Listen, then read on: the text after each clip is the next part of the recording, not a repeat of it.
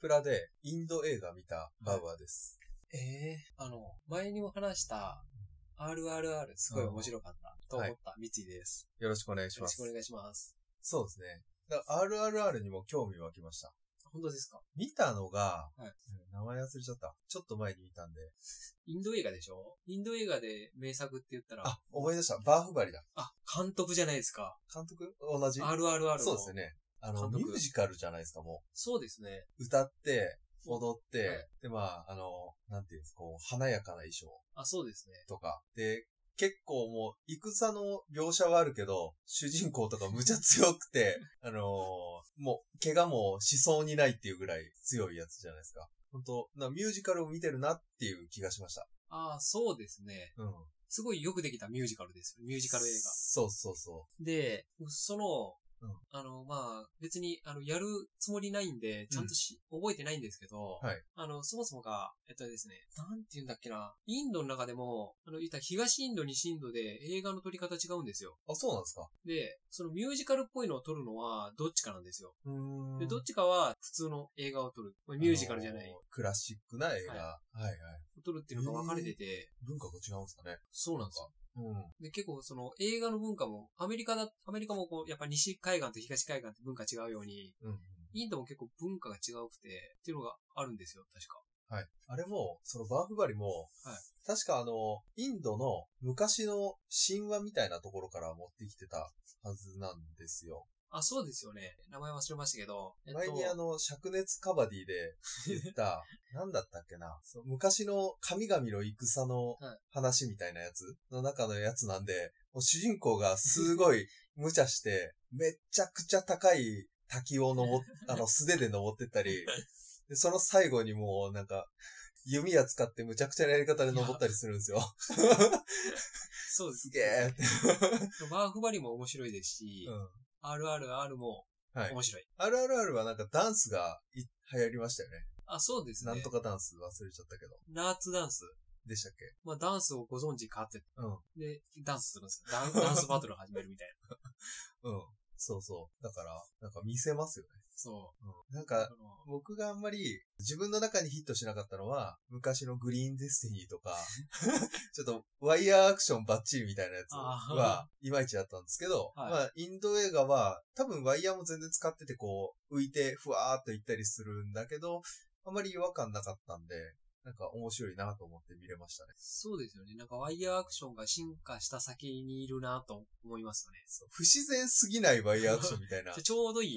い。でも変なんですけど、うん、変には変だけどね。そう英雄がもう、すごい力持ってるから、そのぐらいの動きできちゃうよっていうような動きだし。 バフバリー、確か、まだ終わってないんですよね。あーなんかね、すごい、まだ続きますみたいな終わり方をしてました。 めちゃくちゃ。そうですよね。すごい序盤だと思った。あの、一作目。うん。なんか、じ、実はこうだったんだ、みたいなてところか、で。そもそも2作ありますよね。二作目出てましたっけ、も出てますう。あ、よ。出てる。はいうん。またそこがどこまで進むかわからんけど。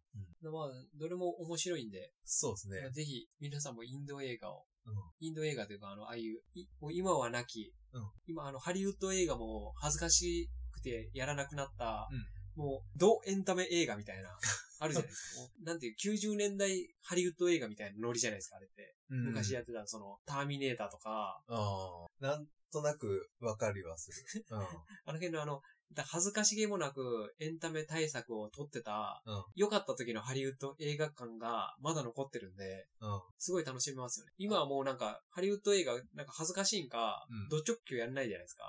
ああ、そう。まあ、昔とは毛色変わってますよね。そう。なんかもうド直球でやってるのも、ワイルドスピードぐらいになってきたじゃないですか、もう。もああ、はや。あれも、息が長いですね。面白いですよ。はい。う最新作も面白かったですね。ん。あ、そうですか。すごい面白かったです。それで言うと、ターミネーターは結構好きでしたね。ああ。ワンもツーも。で、だんだあ、ん3。シリーズ化してっ4て、あの おかしいことになってっちゃう。あの、おじいちゃんの、シュワちゃんのやつとか。4でしたっけ、あれ。あれ4だったっけな。うん。確か3なかったことにして、やったんですよね。そうですよ ね。なんかこれはちょっと間違ったみたいな感じで。新しいの出たらやっぱりそれも間違ってたっていう、なんかあんまり面白くなかったっていうね、うん。うまくいかないんだなと思いますよね。 そう。まあ、完結はしないですもんね、あれ。間違いなく。悲しいわ。 うまくいかないもんだわ。まあでももうシュワちゃん CG でしか出れなくなっちゃうもんね。そうですね。もう、もっとしちゃうと。年が経て。別に面白かったらシュワちゃん出てなくても僕はいいですけうんどね。。やっぱなんか顔っていう感じはしますけどね。あそこで長生きに売れたんで。うんシュワちゃん、スタローンが、ああーの時代は。でももう今は新しいマッチョ俳優いっぱい出てますから。あ、そう。ドドウェ最イ近ンジョのマッンソチンとか俳優、マッチ俳優いいですよね。そうですよね。ドウェイン・ジョンソン、確かに。あれ、それ、ワイルドスピードですね。ワイルドスピードいっぱい出てますからね。うジョン・ジョナとか、ん。うん。ビン・ディーゼルでしたっけああ、ヴィン・ディーゼルもも。う3人とも出てましたからね。 マッチョ俳優が。勢揃いしてあとは、ジェイソン・モモた。ジェイソン・モモア。ア、アクアマンですね。そう。アクアマンも出てた。うんワイルドスピードに。あ、出てた 出てた。 めっちゃ集めるやん。マッチョ俳優みんな集まってくる。新時代のマッチョ俳優展覧会みたいになってますね。あーワイルドスピードは。だああいうなんか、マッチョ俳優がゴリゴリやるアクションが少ないんでしょうね、今。いやー、あと、うん。やっぱ、アクション映画は面白いやでっす。ぱ今後期待。はい。ですね。で、今回は全く、まあ、違う話なんですけど。はい。学校ってなんか思い出ありますか小中高の学校。で、学校、うん。思い出。僕、高校の時にうん、卓球部入ってたんですけど、はいあの部活一切せずに、うんずっとカードゲームやってました。それな、卓球台の上で。部室で。 あ、別部ね。室部室でずっとカードゲームやってました、みんなで。顧問とかはいなかったんですかいや、顧問もそんなやる気なかったですもん。あ、もう、来てりゃいいよぐらいの。はいうん。あ、でも来るのは必須だったんですかまあ一応来てたら、まあおじいちゃんでしたからね。そうまあ、まあ来てるな、頑張るよ、で、別に卓球やってる人は卓球やってる。はい。うん。やりたかったらやれば、みたいな。あ、まあ中、そうなんだ。だから最初1時間2時間ぐらい卓球やっうん で、あとカードゲームやって、うん暗くなってきたから帰るか、みたいな。ゆる い。 めちゃくちゃゆるい感じですね。そ僕は中学は、まあバレーボールやってて、まあそうですね。まあしっかりやってたような思い出がありますね。で、なんかまあ、確か中学3年でも、毎年教える人が違ったのかなか、ような気がしてます。だからそれもそれで珍しいなと思って。なんか、こいつよく走らせるなってやつもいれ ば、あ、しっかり教えてくれるなっていう人もいたり、はいそれこそ結構小太りな感じなのに、うまく教えてくれる先生もいて、う。え面白かったですね。で、はい今回紹介する本は、ブラック構想、理不尽な苦しみの現実。という本です。漫画。いや、今日漫画じゃなない。かった。最近漫画じゃない。い。うん。漫画じゃないのたびたびある。 ちょっとそっちもね、あの、興味引くやつがあるんで読んでみてて。はい。で、これ、本的には古くて、2018年の発行なので、まあ今は変わってる面とかはあるかもしれない。けど、まあ当時話題になってたので、はいブラック拘束が。その辺で、えー書かれた本ですね。なるほで、変者として、荻上知己さんという方が、はいと、あと、内田亮さんという方が、二人で編集してます。えで、荻上知己さんが評論家。で、この方、ブラック拘束をなくそうプロジェク トスーパーバイザーっていう肩書きが、なるほど。あとネットいじめとか、いじめとか、まあ、そういう、まあ、自動売春っていうあたりの本をはい出してたり、あとはラジオのパーソナリティもえやっておられると。内田亮さんは、名古屋大学の准教授。はいで、スポーツ事故とか、組体操の事故とか、はいあと体罰とか、そういう学校におけるリスクについて発信してる方。えで、ブラック部活動っていう本も出してたりしてます。で、その他、えー9名の方を含めて、はいまあ、このテーマは、この人とこの人とか、この人が書いてくよ、みたいな。はいあの、テーマごとで執筆されてってて、だから他にも、この本で書かれてってる、あの、なんていうんです文章を書いてる人はいます。ええはい。で、出版は東洋館出版社から出てて、ブラックな思い出ってあります改めて。ブラックです学生時代かまあ僕はあの、中学の時はうん、水泳部だったんですよ。うんうん。思ってたよりタイム伸びなかったらビート板飛んでくるとか、ビートマンって飛ばしにくくないですかいや、それがううまいこうとまく飛ばしてくんだ。押せって、バーンってドン、あの、くるくるくるって回すってことですかバーンってわ、あうのわ頭ぶつかるみたいな。いいいいとこにいたそうだよね。うん。まあでもう体罰じゃないですか。。まあでも別に僕は、その、当時別に体罰と思ってませんでしたからねそうですよまあ ね普。通にあの、まあ、頑張ってみんなでうん。いいタイム取るために頑張ってて、まあ先生も熱くなって、うんこっちも、これやろうって言って、ビートは投げて。あい や、こっちは見てもらえないですけど、はい。まあ、多分そうなってたのって、やっぱある程度の信頼関係あったからだと思うんですよ。うん。やっぱ顧問と、うんまあ、そういうめちゃくちゃ厳しかったですけど、うんやっぱ仲は良かったですから、うんうんなんやかんや、あの、終わった後は。はいだから別にそこで体罰とは思わなかったですけど。じゃあ無駄にビート板を投げてるだけじゃないってことですね。教えるところはちゃんとそうそ教う。えてはいやってる人だったと。うん。まあ結局、受け取る側にもよりますもんね。まあそうですよね。うん。まあどっちが悪いっていう話じゃないんですけど、やっぱ受け取られる側のはいがどう受け取るかは、いくら良かれと思ってやってることでも受け取る側が嫌だったら、まあそうそですれは嫌がらせです からね。うん。はいはい。そうですよね。僕のイメージだと、あんまりブラックな校則っていうのはなかったと思うんですよ。はい。なんだろうな。そもそもそんな茶髪にしたりとか、ああ、あとなんだめっちゃロン毛にしたりとか、はパーマかけてみたりとかはなかったので、で、周りも言われてなかったと思うんだよな。そんなに細かくは。知らないだけかもしれないですけど。まあ確かに。でただまあ、なんちょっとヒステリックな数学の先生とかがい て、中学の時はなんか、こいつやべえやつだなと。 言わなかったですけど、はい思ってはいましたね。ああ、ちょっとなんか幼いな。 うん、そう。で、えっ、と、まあ、さっきの話、この本は、帯上さんと内田さん以外にいろんな執筆者が書いてて、その方が大学の教育学を学んでる修士の方とか、はいあと教員免許状持ちの弁護士の方とか、はいあと NPO 法人の理事長とか、ええ株式会社の代表取締役と か、一般社団法人の代表理事とか、はい大学の研究員とか、あと、元公立中学校の教員とか、あとはライターの方。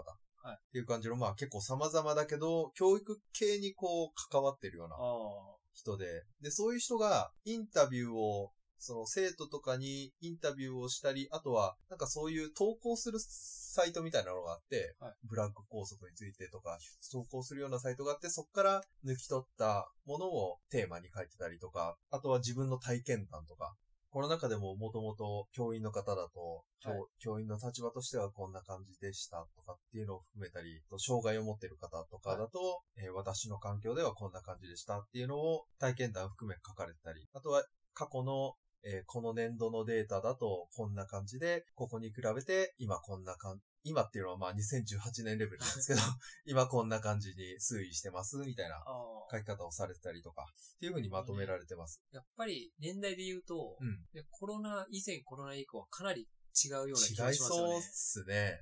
だから、うん来年出るような本がコロナ後の状況を知らせる本なんで、そうですね。比べてみたらいいんじゃないかっていう。確かに確かに。うん、まあ、良くなってるのか悪くなってるのかって何とも言えないですけどね。 うん、コロナ、直接的な何かっていうのはできないけど、はい逆にそのコロナで付き合いから離れちゃって孤独感とか高まってる話も聞きますからね、児童そうでの。すね。うんで、この中に、えっ、と、出てくるブラック拘束の一例はいなんですけど、例えば、頭髪は黒髪、ストレート。で、もし、それ以外の場合は、地毛証明書を出せ。ああ。地毛証明書って知ってましたあの、ありますね。いや、あの、僕のうん通ってた学校にいたんですよ。うん日本人なんですけど、髪の色が薄いっていう、そうですよね。ちょっと茶髪みたいになってるうん人がいて、見た目やっぱ、あ、茶、茶っぽいなって感じなんですかあ、あ、もう完全に茶髪ですね。本当、茶髪、まあ、おしゃれな感じの茶髪っていう、あの、ちょ っ栗色とみたいな。栗色みたいな。うん。あじゃあ、おしゃれじゃないですか。う。ん。その人は、なんか、そういう感じでしたね。証明書出して。まあ、証明書を出してた。あ、で、出して、その人は別に黒染めとかしずに、あ OK そうですなんですか OK で。あ、オッケーならまだまだいいですよね。あこそうこの辺がなんか学校によっては黒染めを強要される。ええもう黒に染めてこいと。でもしくかはわいそうその、テンパーだったらストパー当ててこいと。あの、宿毛矯正とかで。うん。そんな、小さい、小学校とかの時からうん、やってたら、励ますよね、こうんれ。髪まあ、傷んで。そういう髪、あ、頭皮へのダメージもあるし、はいお金半端ないですよね。まあ、確かに。毎回毎回、その、美容院で、はいとか、やってたら、えらいことにな るし、まあ、あの、薬局で黒染めの何かを買ったとしても、まあ、出費になるし、そうですね。髪の毛が長いと、あああの、眉毛にかかってるとか、耳よりかかってるってなったら、床屋もしくは病院に行ってきて、領収書を出せと。 それ、それ意味あるっていう感じじゃないですか。確かに。それで金払ってくれたらいいんですけどね。うん。で、別にもちろん多分金払ってくれないんで ね。だからそこでなんか、当然のようにはい、プロに切らせて、別に家で切ったっていいわけじゃないですか。確かに。なぜかそこはダメえらしくて。うん繋がってる可能性ありますね、じ ゃあ。あそこ、裏で。行くのはこの美容院にしろ、みたい な。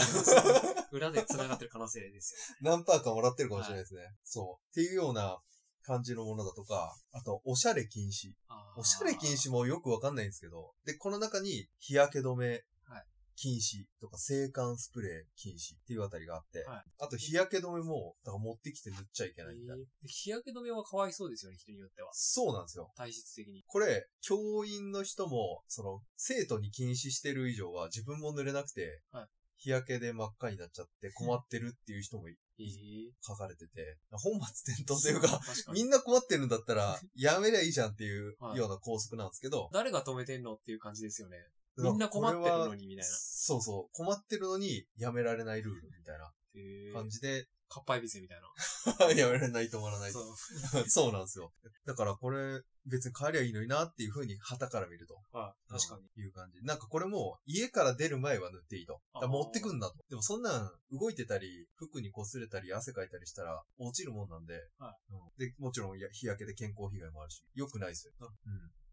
あの、学校の隣の家の人はすごいいいですね、じゃちょっと帰ってくるわって。あ、でもそれも、一旦学校に行ったら、学校から出るの禁止っていうルールもああるの学校はあるらしあ。あのくフて。ェンス越しで渡 して、シャッてやって返すみたいまあそういうこともできるかもしれないですね。裏な。技で。正義みたいそうそう。例えば中学生とか高校生としてふさわしいものっていう風な曖昧な書かれ方してたりするんです よ。あの髪型とかね、さっきのな。。あなあ。ので、グレーな感じで、しかも厳しく取り締まったりする面がある。まあ高校す、まあ、まあ僕が言うのもなんですけど、うん高校生は許してやったなって思いますよね。まあそねの、多感な時期っていうだ感かじらですね。ちょうど、やっぱり、ちゃんとした恋愛始まるのが高校ぐらいじゃないですか。うん。はいはいやっぱり。中学はなんかお遊びみたいな中学になるけど。まあでも。物によっては恋愛禁止っていうルールがある学校もあるんですよ。ああ。 もうなかわいそう何も禁止してんだよって感じのですよね。で、あとはね、休み時間の死後禁止、帰宅後、友人と連絡しちゃダメ、え遊ぶのもダメ。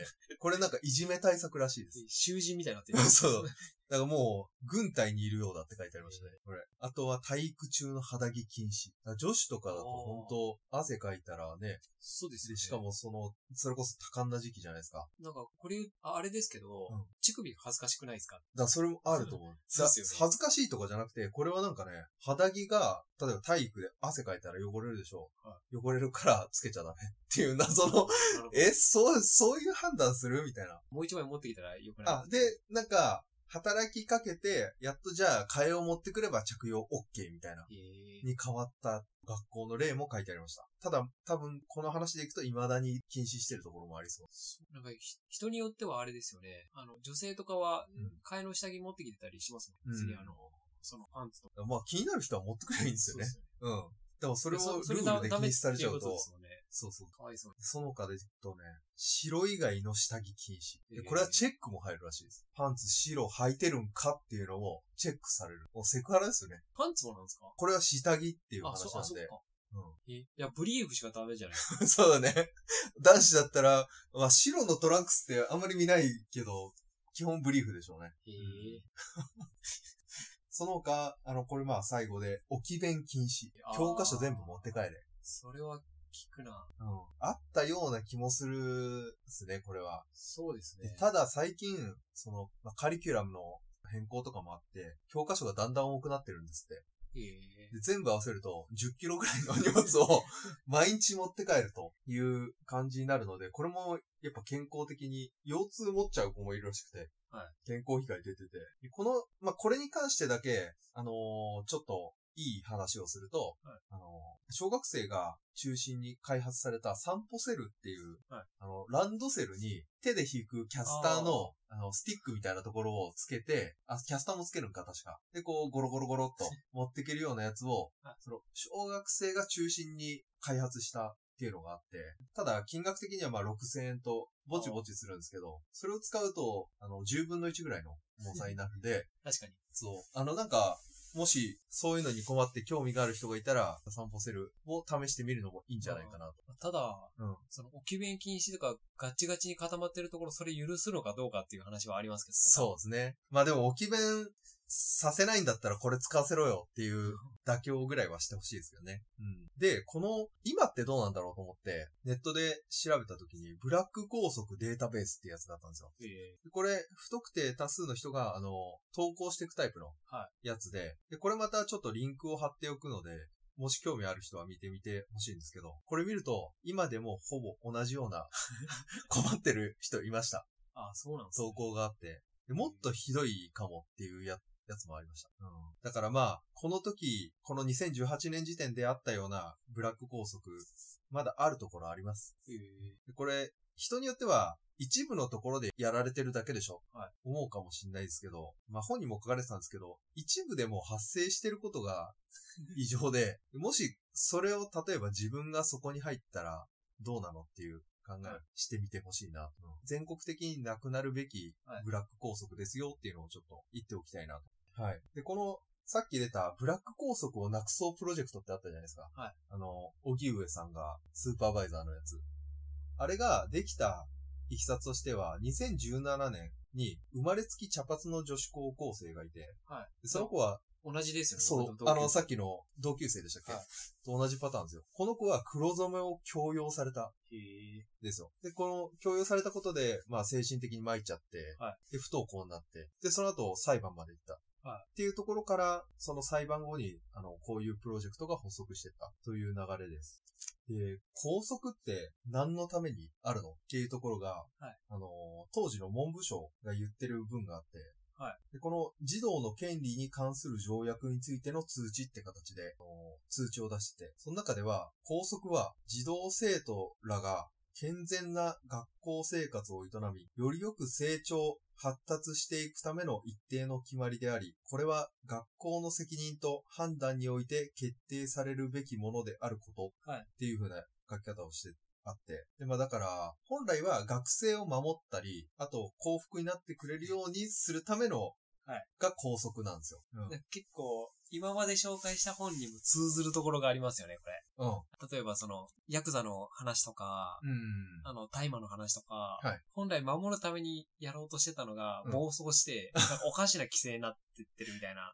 なんか、進む方向間違っちゃってるというか、あそ うの、そう拡大解釈されてるというか、はいうん、そうなんですよね。これもまさにだから、結局、学校が、はめん子供たちが、その、自由奔放にいろんなことできると、目をかけなきゃいけないっていうところに対して、ある程度拘束した方が管理しやすいじゃないですか。そうです。だから、こうガチ、どんどんガチガチになっていくところがあるんですよね。で、この判断が、このルールでは曖昧で、しかもが学校に決定権があるので、教師の人の裁量で、この学校ではこのレベルの茶髪ダメなああ。場合もあるし、この学校ではこのレベルの茶髪は全然 OK っていうパターンもあるし、はいなんか、ほんと学校によってまちまちな感じですね。だからこそなんか不公平感 がすごい生まれちゃう。まあ、しょうがないですね。 まあそこをしょうがないで片付けたらダメなんじゃないのっていう感じの本です。まあ、なかなか難しいですから、ね。難しい話ですよ。だって多分緩いところは、うんあの、本来の、ななんですかね、本来あるべき姿をやろうとしてるのが多分緩いところだと思うんですうんうんよ。で、きついところは、うん結構その、自分の、なんていうんですかね、け権力というか、うんか、昔めちゃくちゃな生徒がいて、うんそれで規制規制規制ってやった結果今になってるっていう可能性もうん。はいはいはい。あるんで、難しいですよね。だから結構その、柄の悪い地域だったら、うんある程度やらないとしょうがないですし、はいはい。結構緩めの高速でも、うんみんなふわーっと守ってくれる地域もあるじゃないですか。こううん育ちがいい、うんそういうところは別に多少やっても、まあ勉強とかもしっかりやってるし、、はいいだろうみたいうん、この本の中の話でいくと、その風紀が乱れてるから、はい拘束を厳しくするっていうのに効果はない。で、なんか疑似的に、やっぱ風紀厳しくすると効果ありそうっていうところは、はいあの、間違った相関じゃないかっていう話があって、はい結局風紀を厳しくすると、ま、風紀を守らなかったやつに対してこう説教とかするじゃないですか。はいで、その時に話す時間が取れるわけじゃないですか、生徒と。はなので、その話す時間が取れたことによって、その生徒側の思いとか、なんか、かいが、えー解決されて、結果的にそのいい方向に行ったのが、高速厳しくしたら改善しましたっていう風に、あうあ、ん、見えてるはいじゃないかっていうところがありました、ね実際はどう、どっちかわかんないですけど、まあ確かになと、な僕は思いました。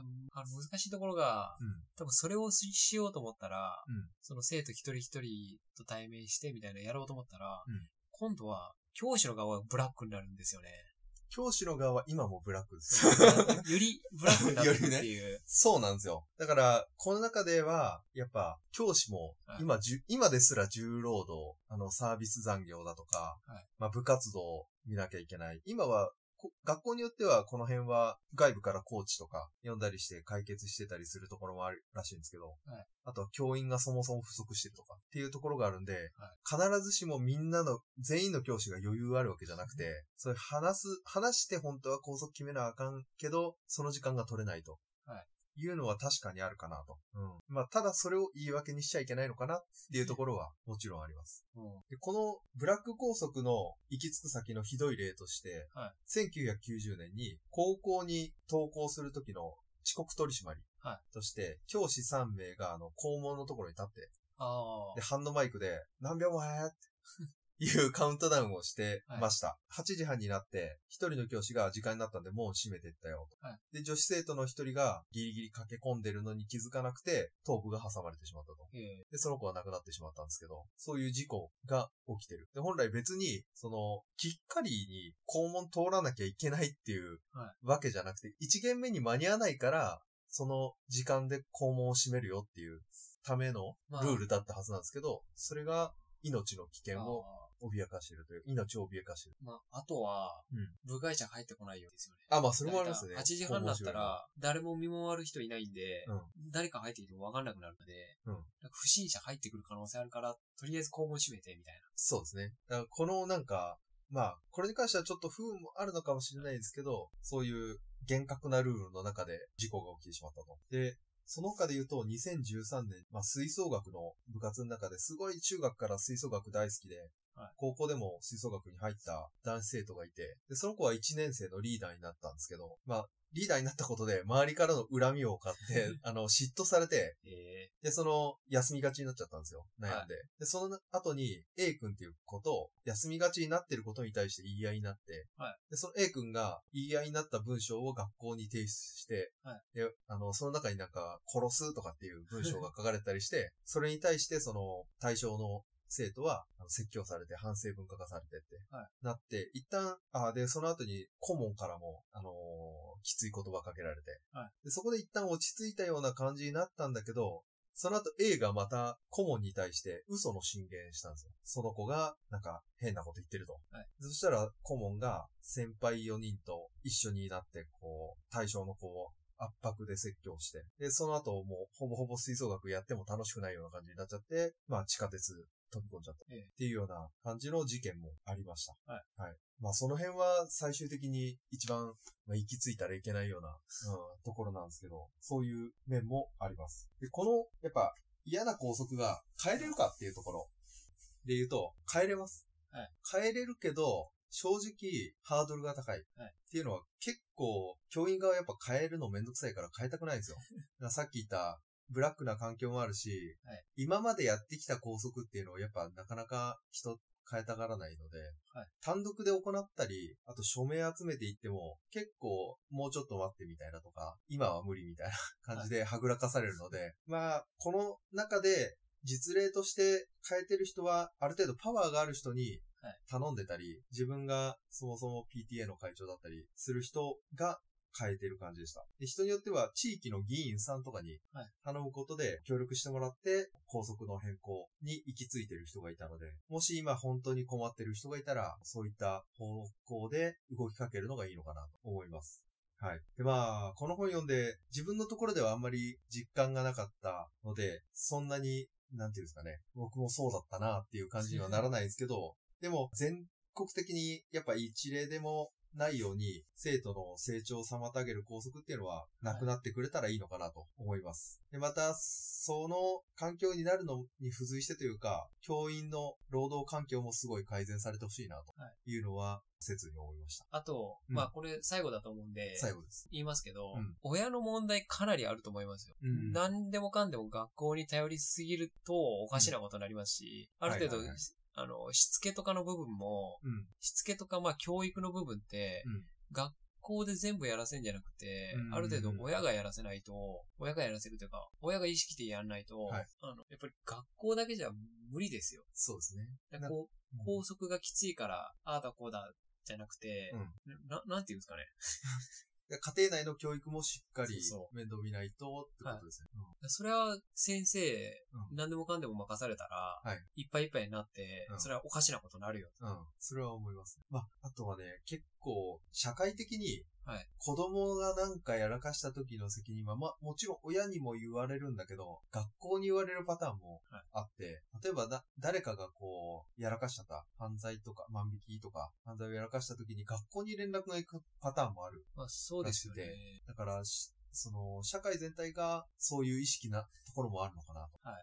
まあ言う相手がいないですからそうなんですよね。あね。の、正義振りかざしてるようなや つが、とりあえず電話する先って、やっぱ親の電話番号知らないんで、うん。あの最近のあの、くら寿司で、はいはいはい醤はい油差しペロペロしたやつとか、あれも、だって学校をターゲットに、そうそういう電話する人は、うん親に、親の電話番号知らないんで、学校にやるしかなくて学校に行っちゃうっていう。そうそうそう。確かに。すぐ判明しやすいところですからね。そうなんて、です学校に言われてもって感じな気はしますから ね。正完直。うん。全にあの件はもう親の責任ですそう。まあそういうところもあるんで、学校の負荷は増えがちだけど、そこに全面的におんぶに抱っこししたらダメよってことですね。うん。それは思います。間違いなく。はい。というところが、まあこういう本なので、まあ、そうですね。はい。いろんな人にちょっと読んでもらって、えー、環境が変わっていくといいかなとはい思います。はい。そんなとこです。はい。はい。今回の話を聞いて本が読みたくなってきましたね。今すぐ書店や図書館に向かいましょう。そしてあなたも本本読もう読もうぜ本読もうぜラジオではお便りを募集しています。概要欄にリンクのあるメールアドレスにメール、または Twitter のリンクから DM 送信してください。番組を気に入っていただけたら、フォローと評価をよろしくお願いします。はい。ありがとうございましありがたとうご。ざいました。